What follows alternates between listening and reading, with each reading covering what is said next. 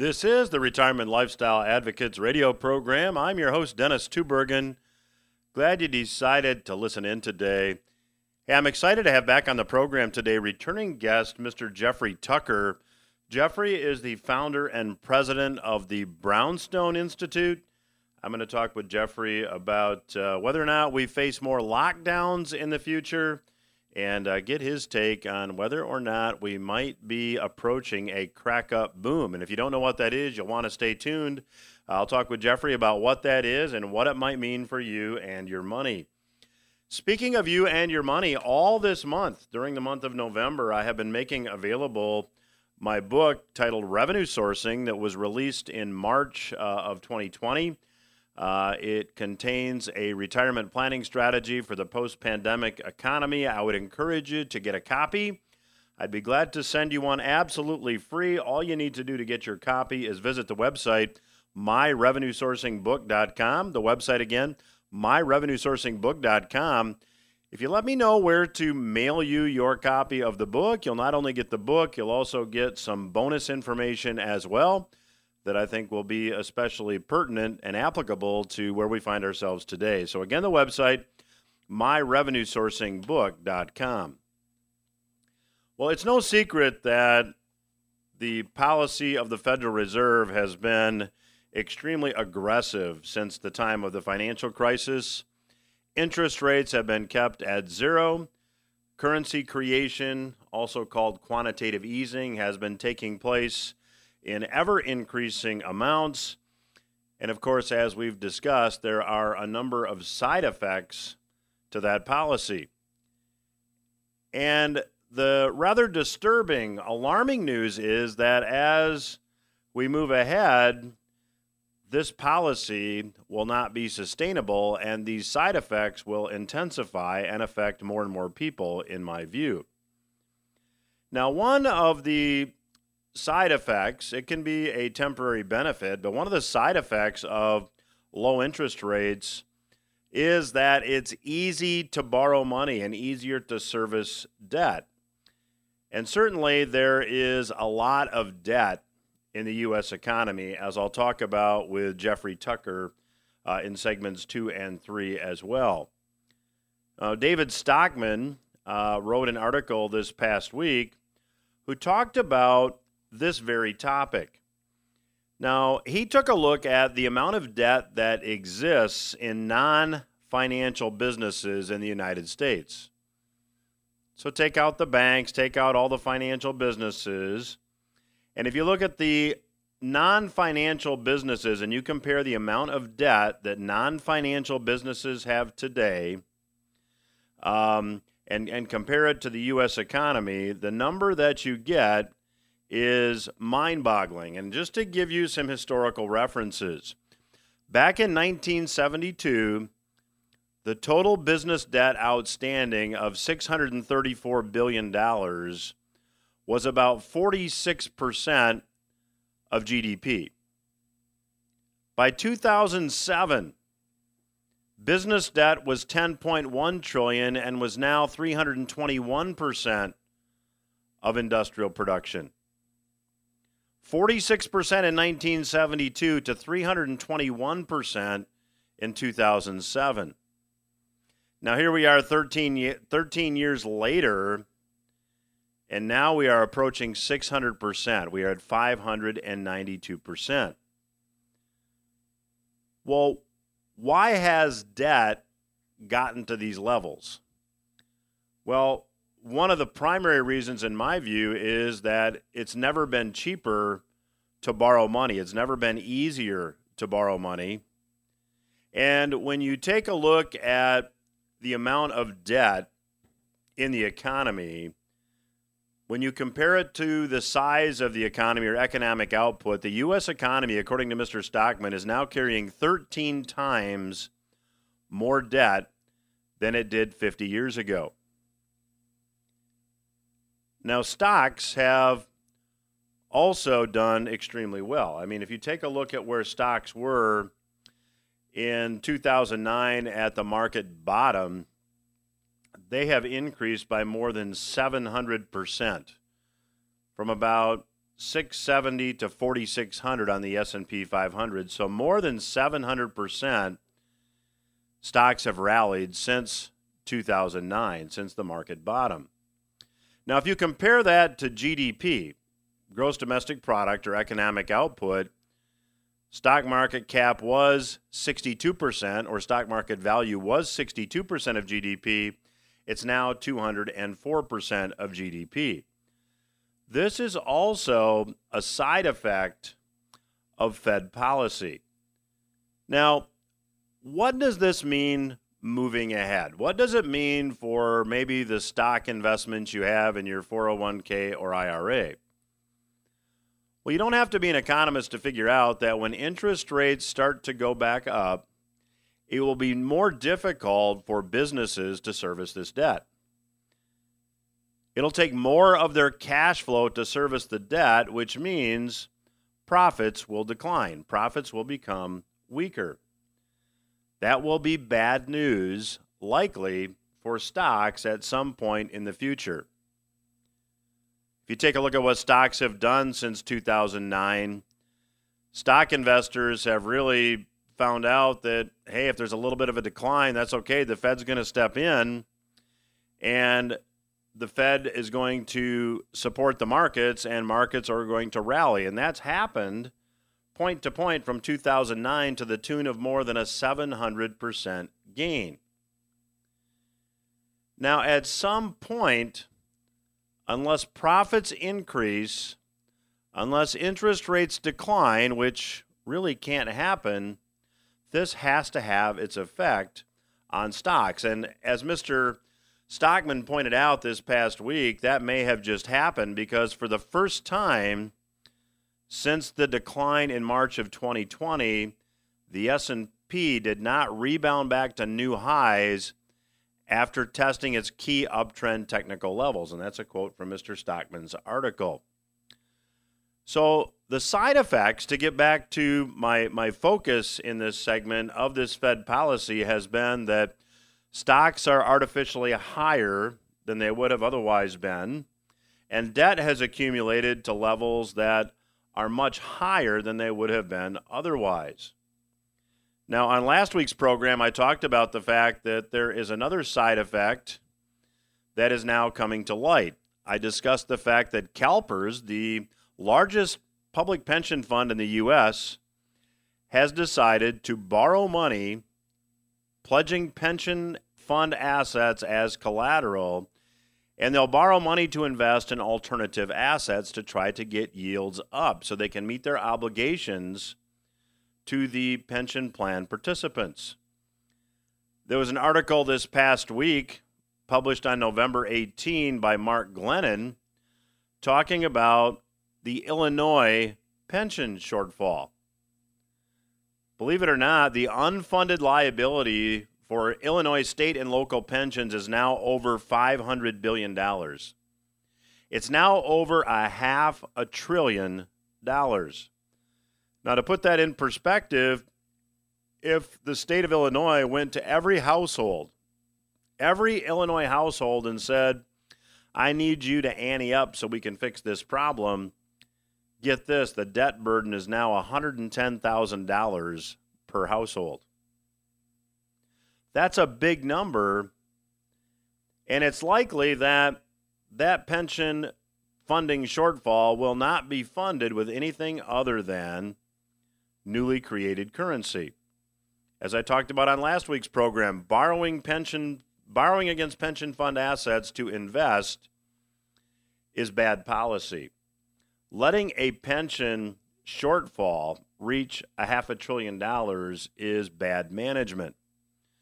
So the solution to these problems will likely end up being more of the same. More currency creation because the alternative is immediate and dire. Now, what does all this mean for you? Well, my point in this particular segment and really on the radio program has been that we are really in unprecedented times. It's important that when you're in unprecedented times and you're trying to achieve a certain financial goal that you look at all options, and that's really what the revenue sourcing book is designed to do. So, uh, last opportunity during the month of November here to get your copy of the revenue sourcing book. If you'd like to get a copy of it, you can go to the website myrevenuesourcingbook.com. The website again is myrevenuesourcingbook.com, and I'll be glad to send you a copy of the book absolutely free. I'll also include some bonus information. So, again, if you're planning for retirement, if you're aspiring to retirement, get the perspective that's offered in this book.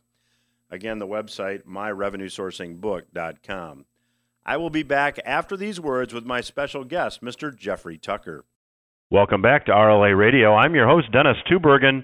Joining me once again on today's program is returning guest uh, Jeffrey A. Tucker. Uh, Jeffrey is the founder and president of the Brownstone Institute. Uh, you can uh, check out the uh, articles and resources at brownstone.org. I would encourage you to do that. And Jeffrey, welcome back to the program. I always enjoy being on your show, Dennis. Thank you.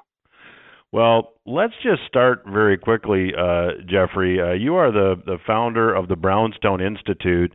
Uh, just let the listeners know what the Brownstone Institute is all about and what was your motivation in founding the Institute? I realized in March 2020, when the lockdowns happened, uh, that we were entering into a new period of history. That was kind of our World War One and we needed new voices, new institutions, new ways of thinking to stop that, to to recover from that disaster, but then also to stop it from ever happening again. So I threw myself into uh, public health over the uh, public health issues and and uh, all that's associated with that and its interaction with economics, which is my traditional subject, uh, over the next year. But then uh, earlier this year, I just I realized that I my obsessions and focus on this was not only uh, not going away, but it was also the most urgent thing that I could possibly focus on. So I started the Brownstone Institute solely for that, uh, to mark the occasion of the lockdowns and the mandates, and to uh, uh, essentially um, provide a counterweight to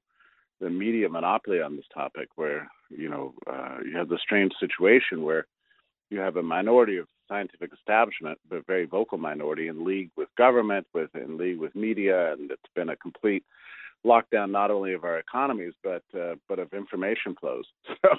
So I started Brownstone to, to provide an alternative point of view.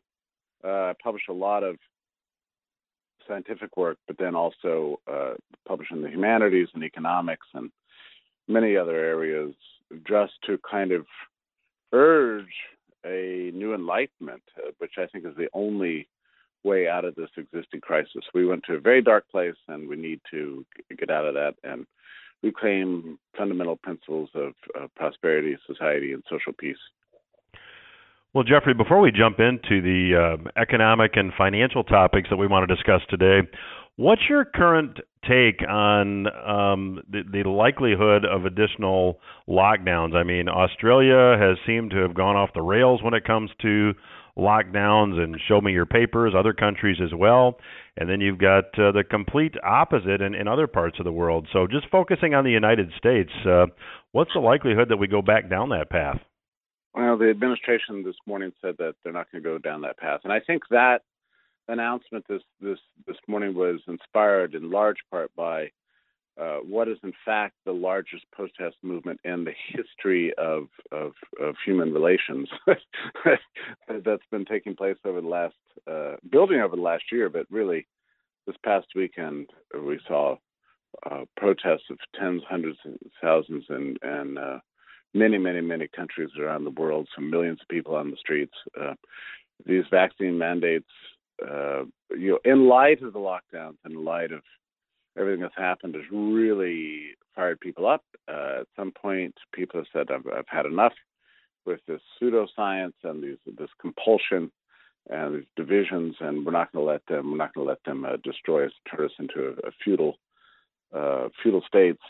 So I think what happened is the Biden administration is looking at the very bad economic trends in this country. They're looking at declining popularity uh, really devastating uh, poll numbers for the Biden administration, and looking around the world and seeing, you know, the world on fire, and realizing that they need a different way to approach this topic.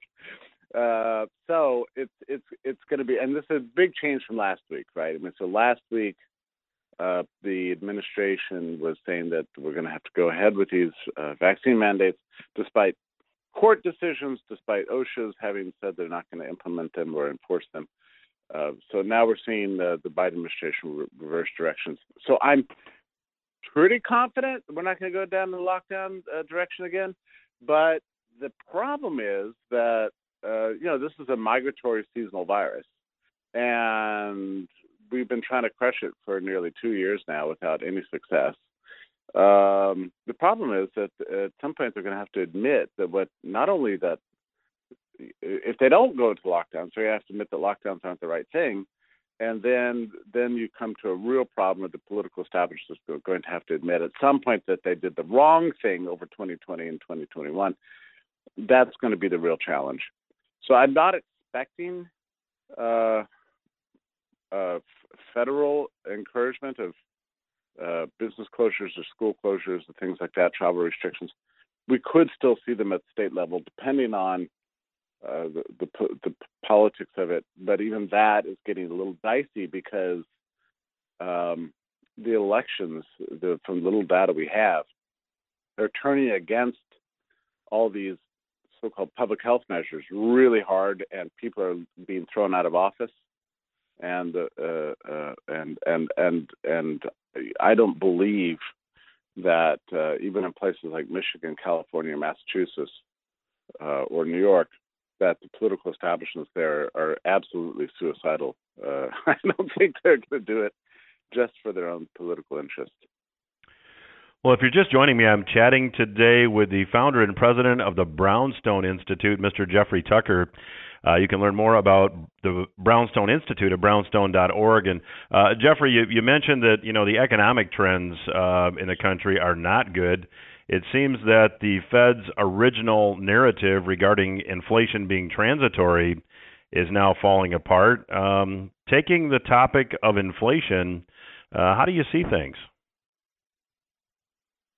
Well, it's terrible right now, and much worse than the data are showing because uh, because we have to remember most of the data we have is is is a little misleading on two on two grounds. One is that it's overly aggregated, so you could have, for example, a six percent CPI increase, but but a sixty percent increase in you know this commodity or that commodity, like you know, building materials, for example. Last I looked, they were up like seventy five percent, or uh, individual products um, are, are going through the roof. You know, meat prices, that sort of thing. The other the other thing about this data is that it's all old, right? So whatever we know today is only what was going on two months ago, and we don't know what's going on today. And we're talking about right now with inflationary trends, we're we're talking about a real gallop, you know, and uh, uh, uh, and it's leading and and and accelerating pace. So I think everything's probably worse than we know. I know for sure that the PPI is clocking double-digit uh, rates of increase and uh, sometimes approaching, depending on how you want to reassemble the data, year-over-year percentage increase in the index. Uh, I, I, I've, I've, I've generated 40 percent um, and some aspects of the PPI, but I think probably we and the overall CPI we're looking at double uh, double-digit inflation right now. Um, is in some ways of looking at the data uh, depending on which measure you use. In fact, if you use the uh, the Fed's preferred measure, uh, everything looks worse now than it did in 1979. So it's much worse than people know. Actually, here's the thing, Dennis. Your listeners know everything I just said. They know from their own experience when they go to the store. They know if they're builders when they go to the Home Depot and they look at lumber prices, what's going on. So pe- people who are out there shopping, or car prices, or home prices. I mean, it doesn't matter where you look uh, fertilizer for farms. You know, it's just going through the roof. And then they read the Wall Street Journal and they're saying, oh, you know, 6%. That's not believable at this point. We're looking at a, a, a very serious, very serious situation. I would say as bad uh, as it was in the late 1970s that led to, uh, you know, complete political upheaval. So we're we're talking about a really dangerous situation right now, and as much as you know, The Fed is just simply not trustworthy anymore. They said it was going to be transitory. It's not transitory, and now they they're admitting that, and and now they're saying they're going to fix it. Well, you know, they called it incorrect. They caused it. They denied they were causing problems, and now they're claiming to be the ones to fix it. I don't think that third thing is going to be true. So, Jeffrey, when you look at what happened in the late 70s, I mean, Paul Volcker, who was chair of the, of the Fed at the time, increased interest rates to nearly 20%, which obviously subdued inflation. But uh, isn't the Fed really painted into a corner here? I mean, if they were to raise interest rates, do, doesn't this whole uh, don't we go into a deflationary period that's going to be just extremely painful? Not to mention the fact that the federal government cannot finance nearly $30 trillion in debt at 1980 level interest rates? Uh, that's right. So it's going to massively balloon spending, and the U.S. government's going to have to shop all over the world to find markets for its debt, um, while facing the possibility of uh, default. So the markets will dry up as interest rates are rising. Government spending will, on uh, servicing the debt will go through the roof and um, and I, I wouldn't I, I don't think deflation is likely although we could talk about that.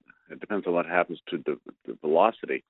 But um, but I think uh, uh, depression is actually more likely. Uh, we'll go through a I mean, I'm speculating here but if if we wanted to fix this problem we're going to be looking at, at, at two to three years of really hard times and I don't think that the Fed is courageous enough to uh, to to go through that. I mean, I, you know the last time, and this is actually really a kind of a scary realization. The last time that the any leaders in the federal government were willing to tolerate a period of uh, uh, depressed economic conditions as a recovery measure was in 1981 and 1982.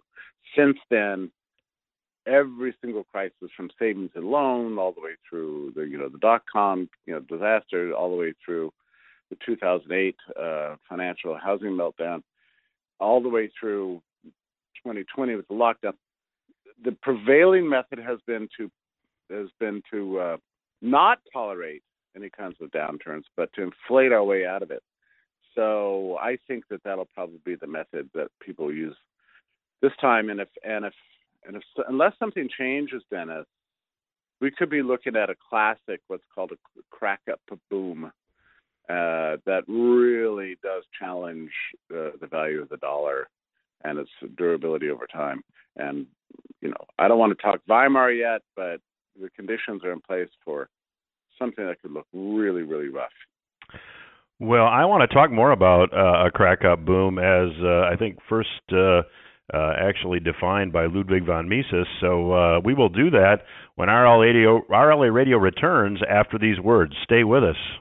Welcome back to RLA Radio. I'm your host, Dennis Tubbergen. I am chatting today with the founder and president of the Brownstone Institute, uh, prolific author, uh, Mr. Jeffrey Tucker. Uh, you can learn more about the Brownstone Institute at brownstone.org, and I would encourage you to check it out. Uh, I appreciate the perspective very much. I know you will too. So, Jeffrey, when we ran out of time, uh, as we were, you know, discussing where we go here from an inflation standpoint, uh, uh, depression. You said we're really heading uh, potentially for something called a crack up boom. So, for our listeners maybe that uh, are not familiar with what a crack up boom is, could we start there? Sure, and I, let, me just mention very quickly uh, a Wall Street Journal article that appeared about three days ago by a, a very naive, uh, underschooled journalist who uh, you know, these days in economics class, they haven't they haven't talked about inflation for 40 years, so people don't understand anything about it. But you can understand why it is that prices are high and high and high and higher, and yet consumers keep buying and buying and buying. I mean, he, he literally could not understand it. Now he's thinking in terms of uh, just you know plain supply and demand model. You would expect to buy less at higher prices and buy more at uh, lower prices uh, you know, that's just sort of the way uh, the law of demand uh, works. Uh, changes in quantity purchased based on price. So what? so what's different about an inflationary economy? Well, the problem is, and this is why he didn't really get it. Um, so under an inflation, what you're what, what you're doing is you're expecting your money to be worth less in the future than it is today, and you're given a financial incentive to spend rather than save. Uh, and and even more than that, you're you're given a financial incentive to go into debt uh, uh, because you're hoping to pay off that money in the in, in the future in cheaper in dollars that that have less purchasing power. Which is to say, in, a, in, a, in in terms of monetary statistics, the velocity of money reverses itself because usually in a crisis you see the the velocity uh, go down, and that's been true throughout this crisis. If that turns in the other direction, that indicates a complete change in expectations concerning inflation, and so you see uh, more purchases at higher prices than you would at lower prices. That's one of the reasons inflation is so perverse.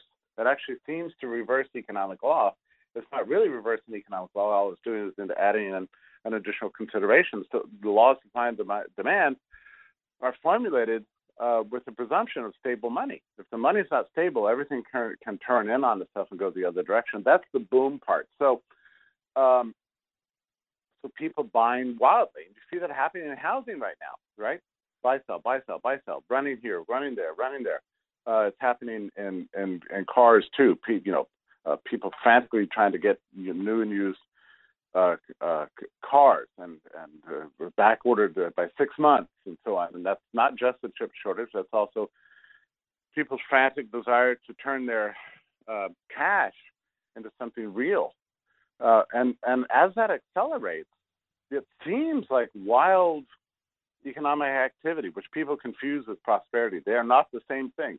Economic activity going on is not the same thing as building prosperity. So as these inflation expectations increase, you have the ironic uh, situation where uh, it it starts to feed it feed it feed on itself. So the the more money that people pull out of their cash portfolios to to spend puts hot money on the street, reducing the value of each each unit and increasing inflation, which feeds in turn to a kind of public fear that uh, that uh, uh, they need to get rid of their dollars sooner, and and you combine that with with shortages, which are inevitable, even without supply chain breakages and clogged docks, uh, you're going to get uh, short, uh, shortages just because production structures are, are changing too quickly for producers to keep up with, even without the shortage of, of of of chips and so on uh, you're going to have shortages. But with all those things and growing shortages in a whole series of areas right now, empty shelves at the grocery store, turkeys are out at the store two days before Thanksgiving. Um, you could create the conditions that lead to economic pan- panic. And that's what Mises calls a crack up boom. So it's you know it's it's it's it's a, a, a panic buying combined with dramatic losses in purchasing power of the dollar. And I can't believe I'm even talking about this stuff. I mean, all this stuff is in the textbooks and it's in history.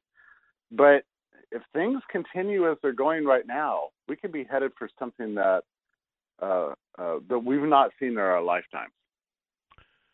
Well, Jeffrey, when you when you take a look at the level of currency that's been created, I've seen a number of uh, economists uh, from the Austrian school. They seem to be the only ones talking about it that have drawn very sobering comparisons between the amount of currency that was created, uh, you know, from 1920 to 1922 in uh, Weimar Germany uh, versus today. And when you look at the currency creation, I mean, that they are right on par. So, given the lag between currency creation and inflation kicking in, can we avoid that outcome?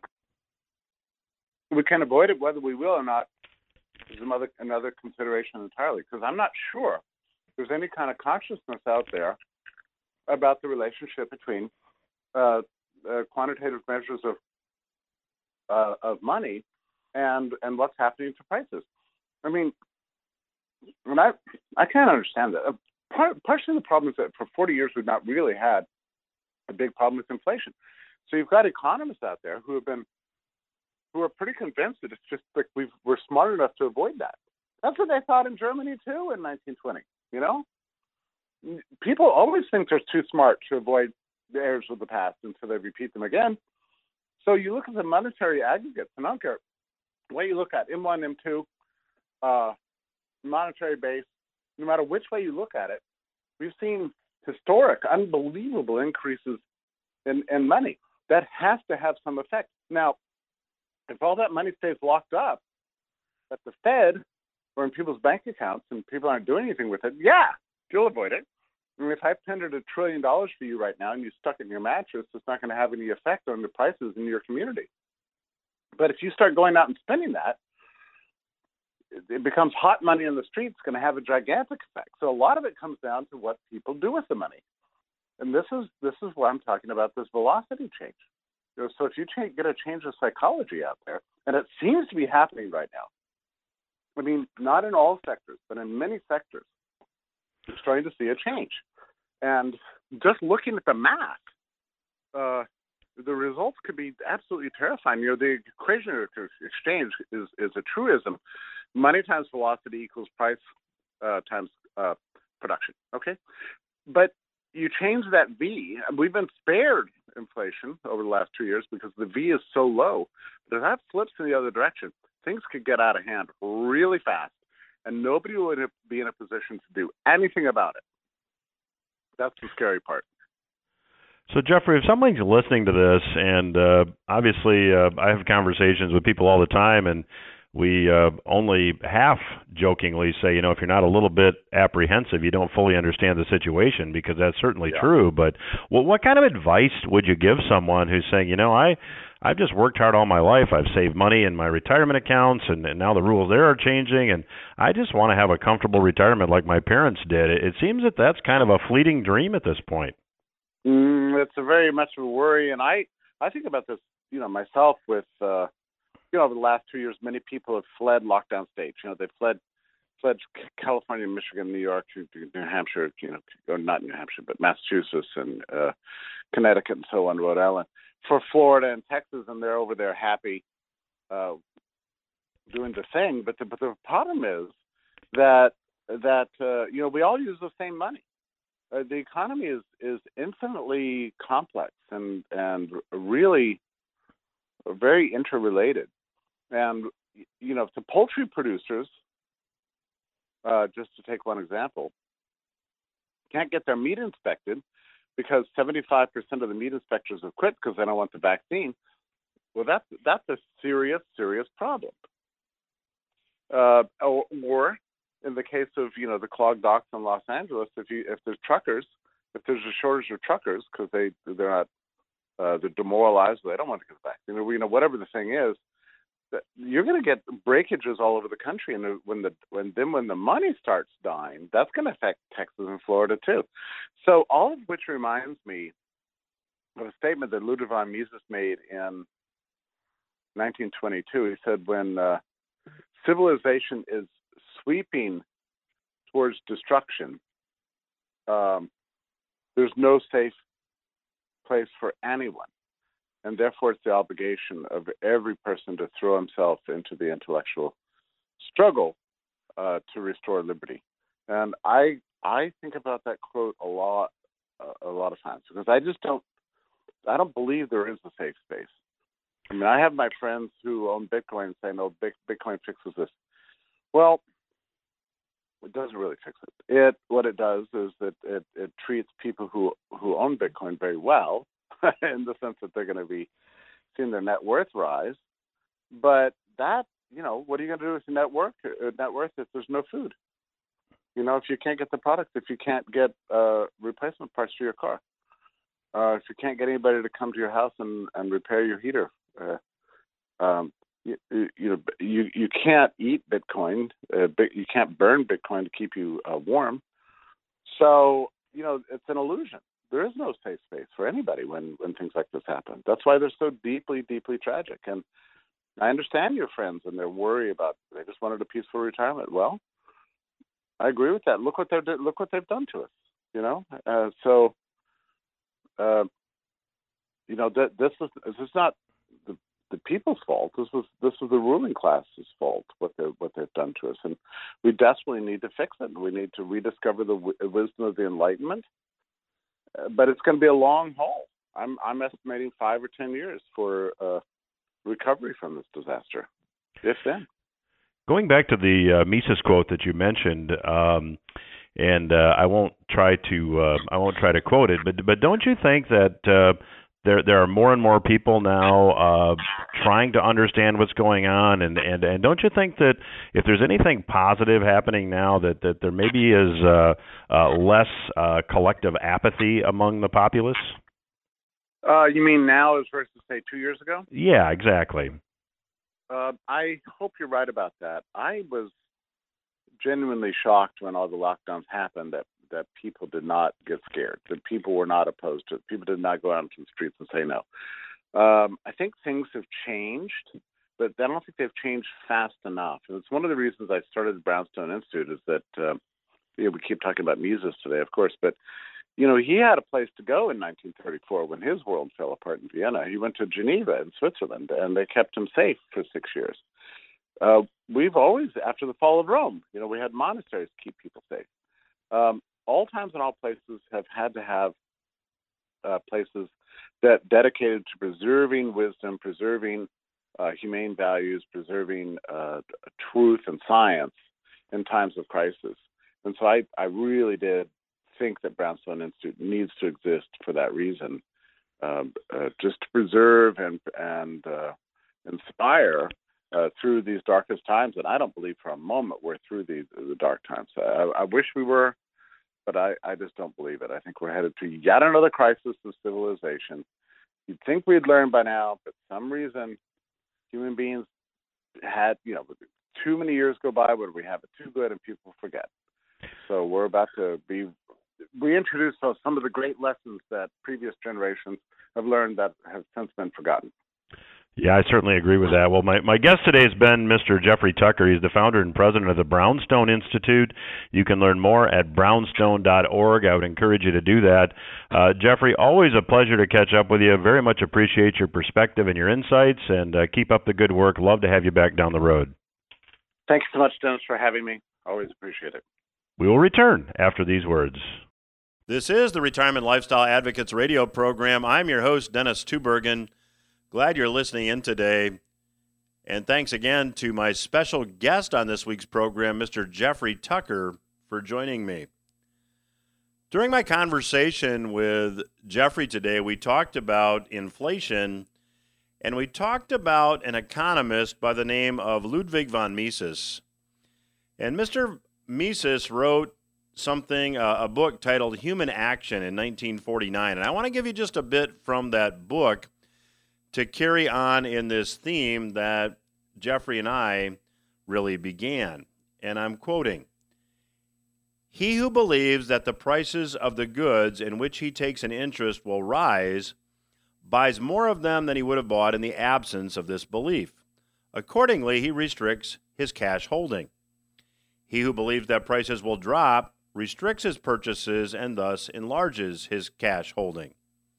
So von Mises is saying that if you think prices in the future are going to be higher than they are today, you're going to really want to get out of cash and buy any goods that you might need in the future now when prices are lower and your cash goes further. Now, conversely, if you believe prices will drop, then you're likely going to hold on to cash and you're going to wait for the prices to drop to buy what it is that you need. Now, let me go back to what von Mises wrote in 1949. He said, and again, quote, as long as such speculative anticipations are limited to some commodities, they do not bring about a general tendency toward changes in cash holding. End quote. So von Mises is really saying that as long as this is not widespread, it probably doesn't affect a whole lot. However, and I'll quote again, but it is different if people believe they are on the eve of big cash induced changes in purchasing power. When they expect that prices of all goods will rise or fall, they expand or restrict their purchases. These attitudes strengthen and accelerate the expected tendencies considerably.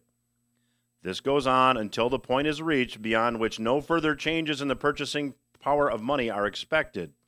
Only then does the inclination to buy or to sell stop, and do people again begin to increase or decrease their cash holdings. End quote.